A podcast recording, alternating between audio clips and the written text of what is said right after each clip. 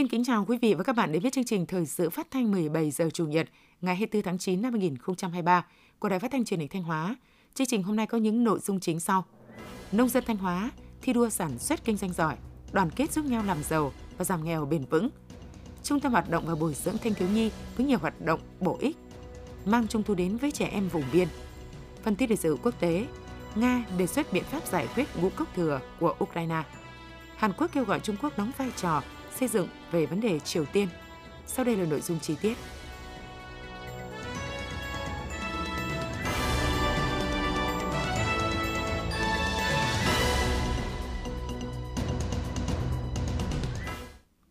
Thưa quý vị, sáng 24 tháng 9, đoàn đại biểu dự Đại hội đại biểu Hội Nông dân tỉnh Thanh Hóa lần thứ 11, nhiệm kỳ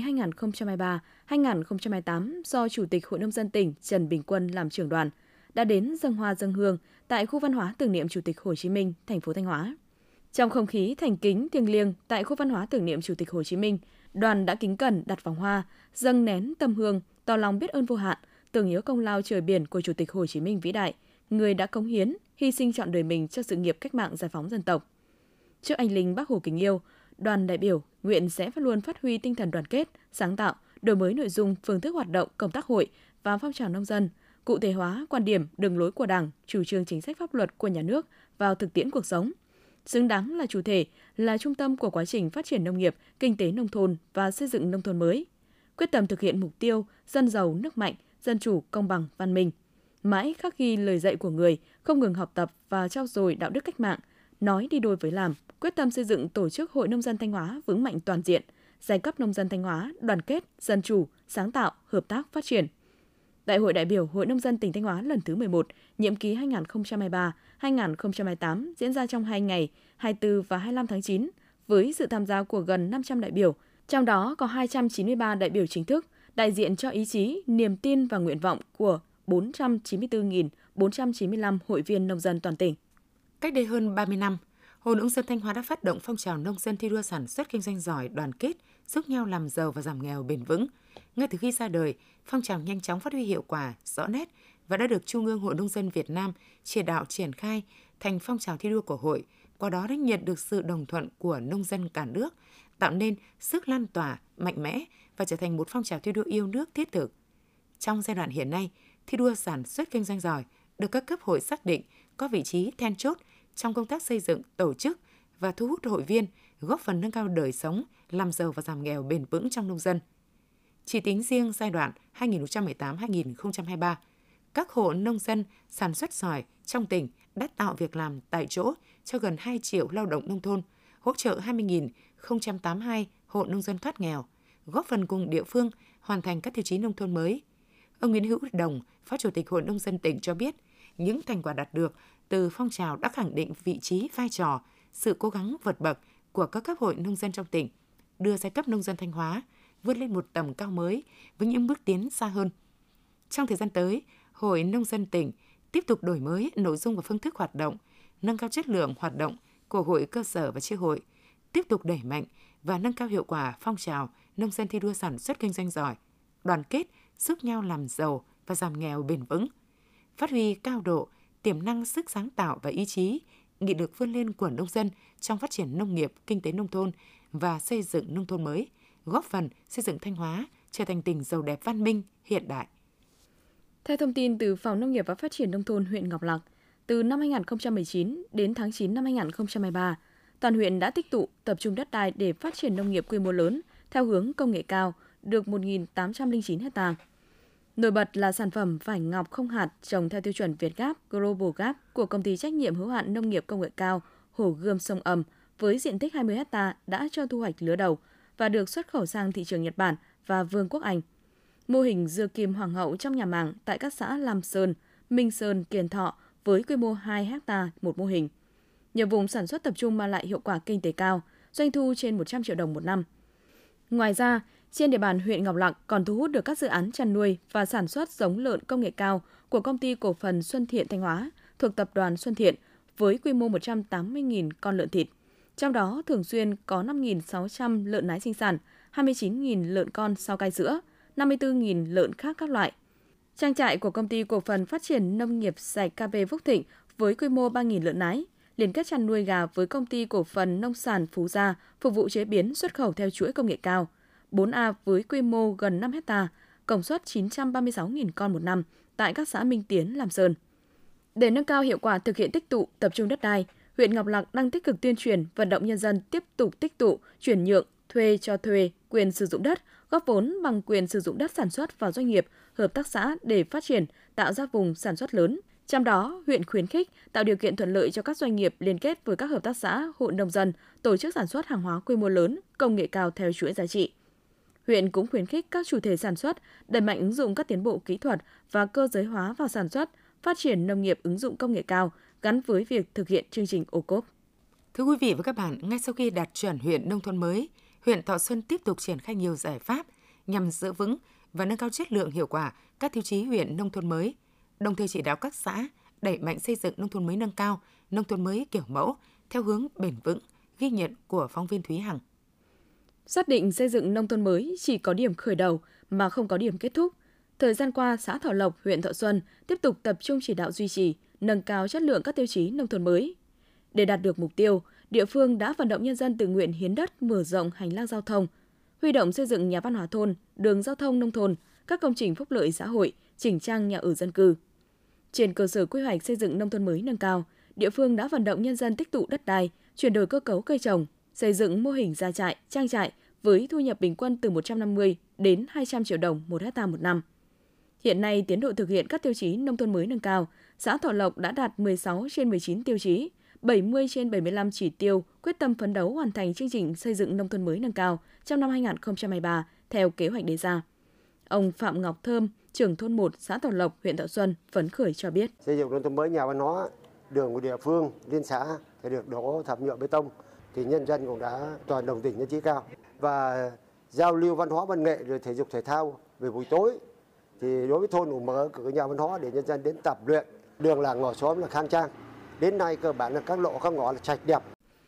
Ông Lê Công Thịnh bí thư đảng ủy xã Thọ Lộc huyện Thọ Xuân cho biết thêm. Để thực hiện thành công cái mục tiêu xây dựng nông thôn mới nâng cao thì xã xây dựng các cơ chế hỗ trợ cho các thôn xây dựng nhà văn hóa rồi hỗ trợ si cho các thôn.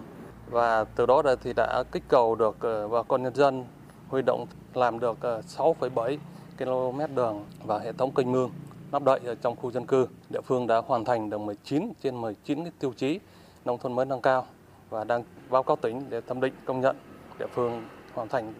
đạt cái nông thôn mới nâng cao theo cái quy định. Năm 2016, xã Nam Giang được công nhận đạt xã nông thôn mới, đời sống vật chất tinh thần của người dân được nâng cao. Đây là thành quả bước đệm để xã tiếp tục phấn đấu đến năm 2023 đạt xã nông thôn mới nâng cao. Vì vậy, địa phương đã hỗ trợ 70% kinh phí xây dựng mới, tu sửa nâng cấp chỉnh trang lại các nhà văn hóa thôn, các trục đường chính trong xã, đầu tư cơ sở vật chất trường học, xi măng cho các thôn mở rộng chỉnh trang lòng lề đường, tường rào, xi măng cho các vườn hộ, xây dựng vườn mẫu. Đồng thời, địa phương đã quy hoạch thành các vùng chuyên canh sản xuất lúa năng suất 65 hecta, đất lúa kém hiệu quả, Hiện nay đã có 12 trang trại, gia trại với diện tích trên 35 hecta được đầu tư xây dựng và hiện trang trại hoạt động có hiệu quả, từ đó nâng cao giá trị trên đơn vị canh tác, mang lại thu nhập đáng kể cho nhân dân. Thu nhập bình quân đầu người đạt 58 triệu đồng một người, bộ mặt nông thôn ngày một thêm khang trang. Ông Hoàng Anh Việt, Bí thư Đảng ủy xã Nam Giang, huyện Thọ Xuân cho biết. Ngay sau khi tiếp thu cái kế hoạch của cấp huyện thì chúng tôi đã à, thành lập ban chỉ đạo, ban điều hành rồi phân công nhiệm vụ cho từng tổ chức, từng cá nhân triển khai thực hiện. Và đến thời điểm này thì cơ bản chúng tôi đã À, hoàn thành các cái tiêu chí à, đặt ra. Nhân dân cũng rất là nhiệt tình hưởng ứng và chúng tôi thống kê là à, cái nguồn kinh phí từ nhân dân để mà đầu tư các cái công trình công cộng ví dụ như thế là nhà văn hóa rồi là các đường trục đường giao thông hơn 20 tỷ đồng điều đó thể hiện cái sự hưởng ứng cũng như là cái cái vấn đề tinh thần của người dân. Đến nay, toàn huyện Thọ Xuân có 11 xã đạt chuẩn nông thôn mới nâng cao, 2 xã và 12 thôn đạt chuẩn nông thôn mới kiểu mẫu. Với kết quả này, Thọ Xuân là huyện đứng đầu toàn tỉnh trong xây dựng xã nông thôn mới nâng cao. Giai đoạn 2020-2025, huyện phấn đấu tiếp tục giữ vững thành quả trong xây dựng nông thôn mới đã đạt được, phấn đấu hoàn thành chương trình xây dựng nông thôn mới nâng cao và nông thôn mới kiểu mẫu, đạt và vượt các chỉ tiêu mà nghị quyết Đảng bộ huyện lần thứ 27, nhiệm kỳ 2020-2025 đã đề ra. Để thực hiện mục tiêu trở thành huyện đạt chuẩn nông thôn mới kiểu mẫu năm 2025, ngoài các chính sách hỗ trợ của Trung ương, của tỉnh, huyện đã ban hành nhiều cơ chế chính sách như hỗ trợ xi măng cho các xã đạt chuẩn nông thôn mới nâng cao, kiểu mẫu, thưởng 350 triệu đồng cho các xã đạt chuẩn nông thôn mới nâng cao, nông thôn mới kiểu mẫu và 70 triệu đồng cho thôn đạt chuẩn thôn nông thôn mới kiểu mẫu. Hỗ trợ hạ tầng khu trang trại, hỗ trợ xây dựng mô hình sản xuất nông nghiệp công nghệ cao trong nhà màng, nhà lưới, phân đấu đạt được theo kế hoạch đề ra. Ông Nguyễn Hữu Dũng, Phó Chủ tịch Ủy ban nhân dân huyện Thọ Xuân nói: ờ, để đạt được theo cái ờ, mục tiêu kế hoạch đã đề ra của huyện ờ, đạt huyện nông thôn mới nâng cao và trong cái lộ trình kế hoạch thì từ nay đến tháng 11 để sẽ tiếp tục đề nghị tỉnh mời các sở ngành và đề nghị tỉnh thẩm định cho hai xã nữa đó là xã Xuân Hưng và xã Xuân Thiên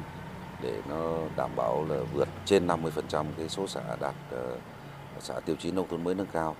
đầu năm 2024 thì sẽ hoàn thiện về mặt hồ sơ và báo cáo với các bộ ngành trung ương và đề nghị ờ, trung ương để thẩm định ờ, huyện đạt tiêu chí nông thôn mới nâng cao trong năm 2024.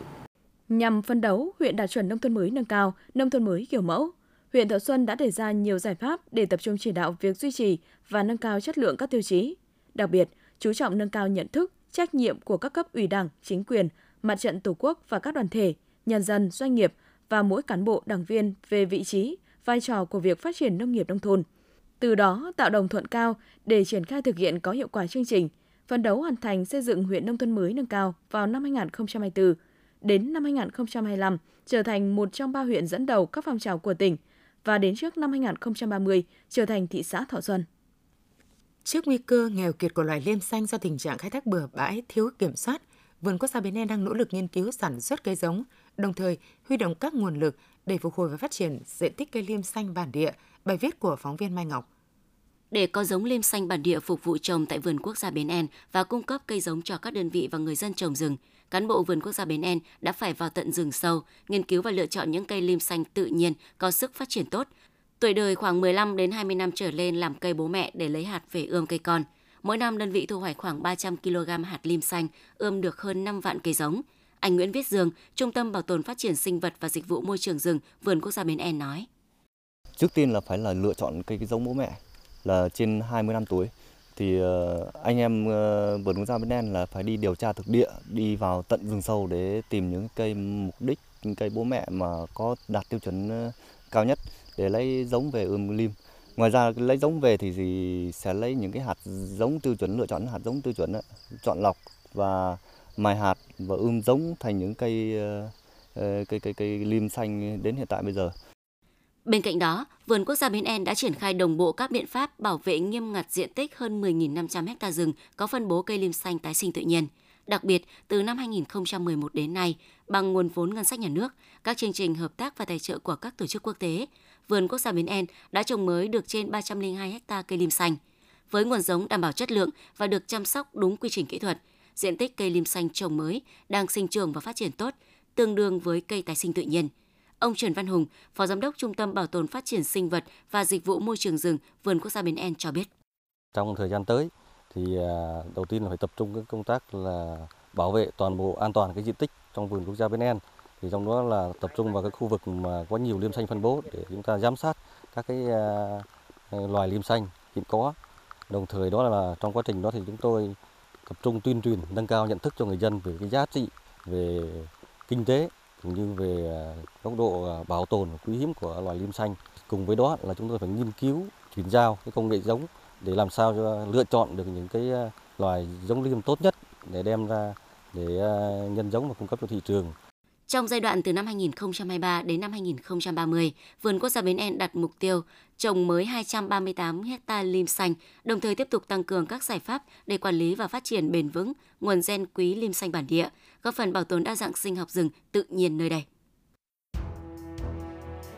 Quý vị và các bạn đang theo dõi chương trình thời sự phát thanh của Đài Phát thanh và Truyền hình Thanh Hóa. Chương trình được phát trên sóng FM tần số 92,3 MHz. Tiếp theo sẽ là những thông tin đáng chú ý. Để tạo điều kiện thuận lợi cho người dân, tổ chức và doanh nghiệp thực hiện các thủ tục hành chính về đất đai, thời gian qua, ngành Tài chính và Môi trường Thanh Hóa đã và đang triển khai đồng bộ nhiều giải pháp quan trọng nhằm công khai minh bạch thủ tục hành chính, bước đầu đã đạt được nhiều kết quả tích cực, ghi nhận của phóng viên Xuân Thu. Thủ tục hành chính về đất đai, nhất là thủ tục cấp mới, cấp đổi giấy chứng nhận quyền sử dụng đất, giấy chứng nhận quyền sở hữu nhà ở và tài sản khác gắn liền với đất, là một trong số thủ tục hành chính có tính chất phức tạp, cần phải kiểm tra xác minh qua nhiều bước theo quy định. Số lượng hồ sơ đăng ký giải quyết thủ tục hành chính liên quan đến đất đai hàng năm là rất lớn, nhu cầu của tổ chức cá nhân doanh nghiệp cũng luôn đòi hỏi phải nhanh kịp thời. Trong khi đó, tại các địa phương, nguồn gốc sử dụng đất tương đối phức tạp. Đất đai trước đây được quản lý bằng các bản đồ đo vẽ với phương pháp thủ công. Một số địa phương đất đai có nguồn gốc từ các nông lâm trường từ khi hình thành đến nay đã qua nhiều lần chia tách, sáp nhập, giải thể, chuyển về địa phương quản lý nên có sự thay đổi về hiện trạng danh giới, vị trí sai lệch về diện tích và các thông tin liên quan. Thậm chí có nhiều diện tích đất còn xảy ra tranh chấp kéo dài, các hồ sơ liên quan bị thất lạc hoặc không còn đầy đủ. Hơn nữa, quy định pháp luật về đất đai qua các thời kỳ chưa có tính ổn định đồng bộ. Một số địa phương triển khai cấp giấy chứng nhận chưa đúng quy định.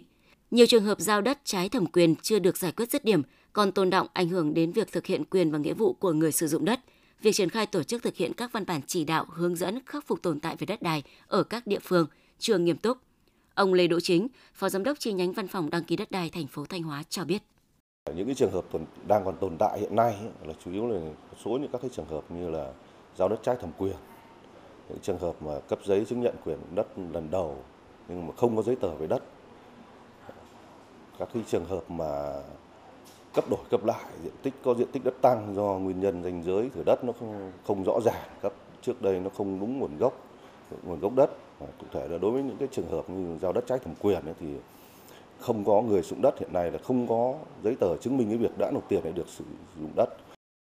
Xác định được điểm nghẽn trong việc cấp giấy chứng nhận quyền sử dụng đất, thời gian qua, Sở Tài nguyên và Môi trường Thanh Hóa đã chỉ đạo đẩy mạnh công tác cải cách thủ tục hành chính, xem đây là một trong những nhiệm vụ trọng tâm và thường xuyên tập trung chỉ đạo, ra soát thủ tục hành chính để điều chỉnh bổ sung theo hướng rút ngắn thời gian thực hiện, đơn giản hóa tối đa các loại giấy tờ có liên quan.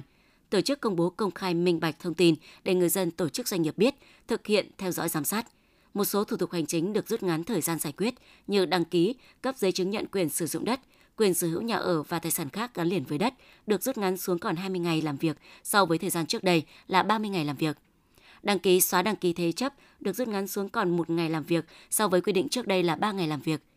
Đăng ký biến động do thay đổi từ chứng minh nhân dân sang căn cước công dân hoặc thay đổi địa chỉ thường trú được rút ngắn thời gian xuống còn 3 ngày làm việc so với quy định trước đây là 7 ngày. Bên cạnh đó, việc cắt giảm thời gian giải quyết thủ tục hành chính đã nâng hiệu suất làm việc của viên chức người lao động so với trước đây.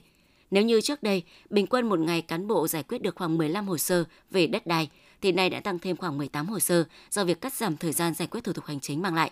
Bên cạnh đó, Sở Tài nguyên và Môi trường đề nghị Ủy ban nhân dân các huyện thị xã thành phố chỉ đạo Ủy ban nhân dân cấp xã và các phòng ban chuyên môn trực thuộc phối hợp chặt chẽ với văn phòng đăng ký đất đai, chi nhánh văn phòng đăng ký đất đai trong giải quyết thủ tục hành chính, đảm bảo chất lượng, đúng quy trình, đúng thời gian các bước xử lý công việc. Ông Vũ Việt Khoa, giám đốc chi nhánh văn phòng đăng ký đất đai huyện Quảng Sương, tỉnh Thanh Hóa nói: Chúng tôi đã hiện nay đã bố trí hai cán bộ tại bộ phận một cửa là để dành riêng cho việc tuyên truyền hướng dẫn người dân cái tục tục của hành chính Đấy. và hai cán bộ này thì có trình độ chuyên môn năng lực và hướng dẫn tận tình thì à, trong thời gian sắp tới thì cũng chúng tôi cũng sẽ cố gắng tuyên truyền người dân Ông Khương Văn Dũng, Giám đốc Văn phòng đăng ký đất đai thị xã Nghi Sơn, tỉnh Thanh Hóa cho biết. Cái thời gian mà hồ sơ luân chuyển đi luân chuyển lại thì nó cũng là mất rất nhiều thời gian, đặc biệt là đi qua cái kênh là đường bưu điện, nó mất cả tuần thì hồ sơ mới tới nơi. À, tuy nhiên đến nay thì cái việc này đã được thao gỡ và chúng tôi xử lý thì trong cái thời gian từ tháng 7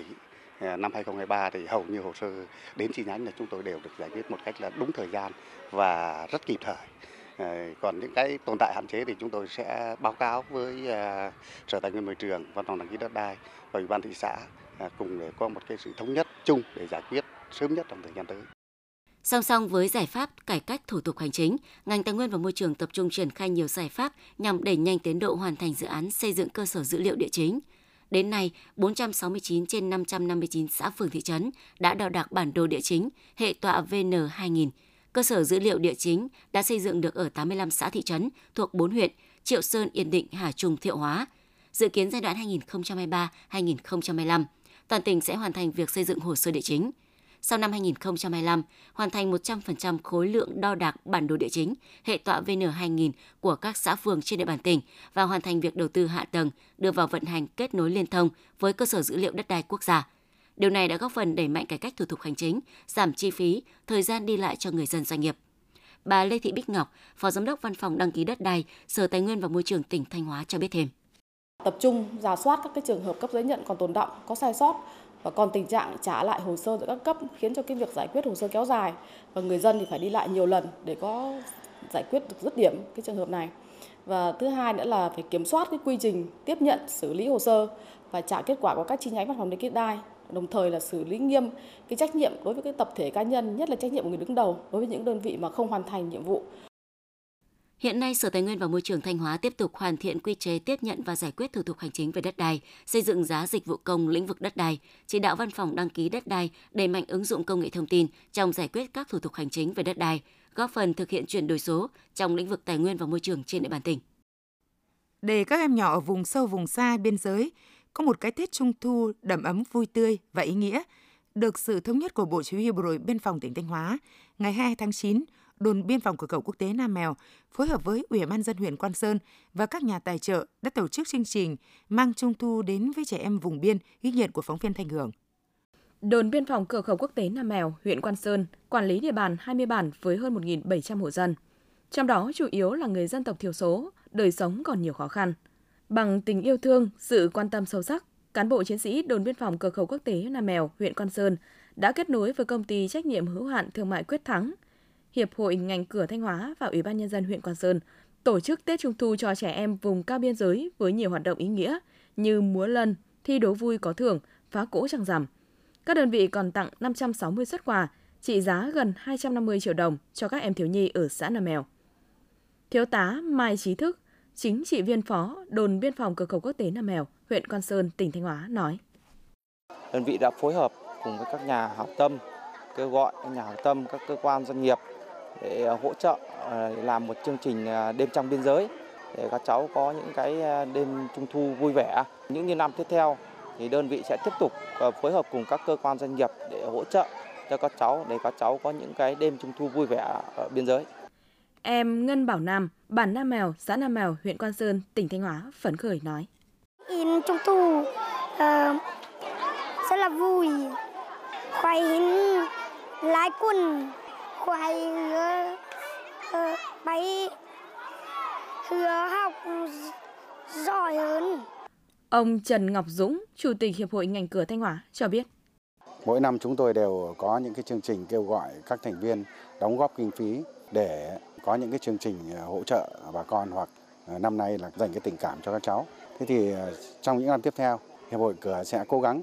duy trì các hoạt động này thường xuyên và đặc biệt là dành sự quan tâm lớn hơn nữa dành cho các cháu, đặc biệt là các vùng khó khăn ở hai huyện Quan Sơn và Mường Lát. Chi đoàn đồn biên phòng cửa khẩu quốc tế Nam Mèo cũng phối hợp với câu lạc bộ Thiện Tâm 36 tổ chức trung thu tặng quà cho các em thiếu nhi ở bản Mùa Xuân, bản Khà, xã Sơn Thủy, huyện Quan Sơn phối hợp với công ty trách nhiệm hữu hạn thương mại Quyết Thắng, Hà Nội tổ chức khám chữa bệnh cho người dân bản Lơi, huyện Viêng Say, tỉnh Hủa Phan, nước Cộng hòa Dân chủ Nhân dân Lào.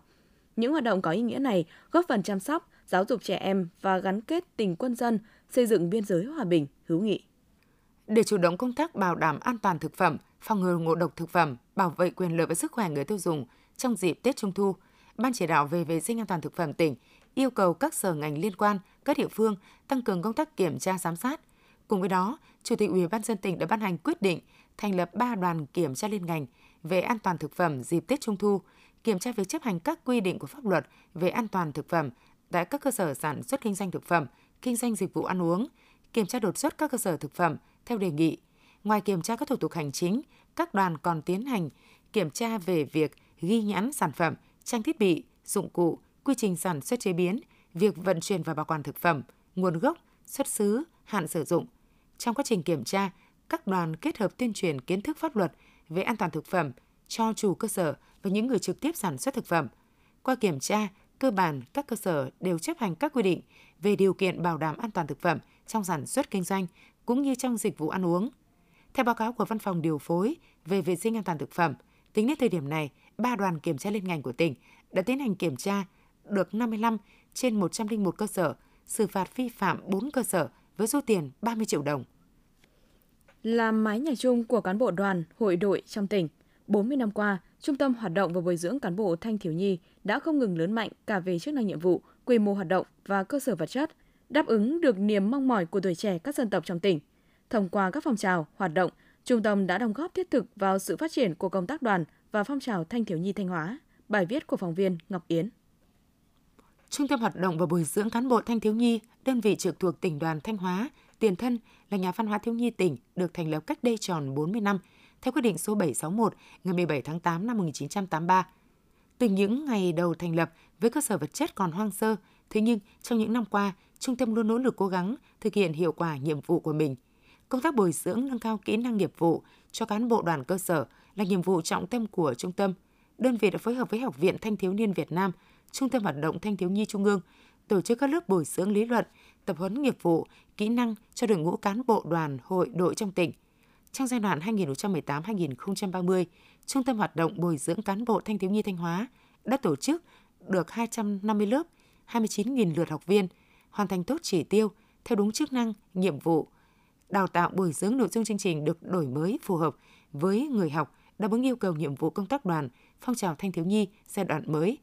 Điểm mới trong công tác bồi dưỡng hàng năm là trung tâm tổ chức 5 lớp trên 1.000 học sinh là ban chỉ huy liên đội tham gia khóa huấn luyện, trại hè kỹ năng, nghiệp vụ công tác đội. Lớp bồi dưỡng đã triển khai, tổ chức nhiều hoạt động đoàn, đội, giúp các học viên tham gia có nhiều trải nghiệm bổ ích thú vị. Cô Lê Thị Hưng, giáo viên trường Trung học cơ sở Cẩm Lương chia sẻ khu vực cái huyện miền núi ở vùng cao ấy các em rất là ngại giao tiếp thứ hai là không mạnh dạn trước đám đông nhưng mà qua cái lần này các em các em đã tự sung phong đi lên đóng kịch này rồi hát này rồi các em mạnh dạn lắm và các cái ờ, hoạt động ờ, trong cái mảng phong trào ấy thì chắc chắn là về đợt này các em sẽ triển khai được cho các bạn và các em sẽ sẽ làm rất là tốt. Để bồi dưỡng năng khiếu kỹ năng cho thanh thiếu nhi, trung tâm đã tổ chức thành công các khóa trải nghiệm cuộc sống, trại hè kỹ năng, hành trang cho con, học kỳ quân đội cho 2.000 lượt học sinh với nhiều nội dung phong phú, bổ ích. Các hoạt động của trung tâm thu hút sự quan tâm ghi nhận của thanh thiếu nhi, gia đình và xã hội. Em Hà Việt Vũ, cán bộ trường trung học cơ sở Ban Công, huyện Bá Thước cho biết. Khi được tham gia thì em có cơ hội là trao dồi rất nhiều kiến thức, học hỏi được rất nhiều kinh nghiệm và làm quen được rất nhiều bạn mới. Qua tập huấn này thì em sẽ có cái kỹ năng là tập đội hình đội ngũ cho các bạn cái à, hoạt động trải nghiệm rất là phong phú và đặc biệt nhất là cái à, kỹ năng tổ chức tham gia trò chơi lớn các hoạt động này thì rất là bổ ích thiết thực với các đội viên qua đổi mới nâng cao chất lượng công tác bồi dưỡng huấn luyện kỹ năng nghiệp vụ công tác đội cho đội ngũ cán bộ ban chỉ huy gồm ban chỉ huy liên đội bảo đảm cập nhật kiến thức mới và kỹ năng nghiệp vụ phù hợp với yêu cầu cụ thể của tình hình công tác đội và phong trào thanh thiếu nhi trong giai đoạn hiện nay. Đây là những nhân tố tiêu biểu góp phần đẩy mạnh công tác đội trong nhà trường và địa bàn dân cư. Ông Lê Văn Châu, Bí thư tỉnh đoàn Thanh Hóa nói: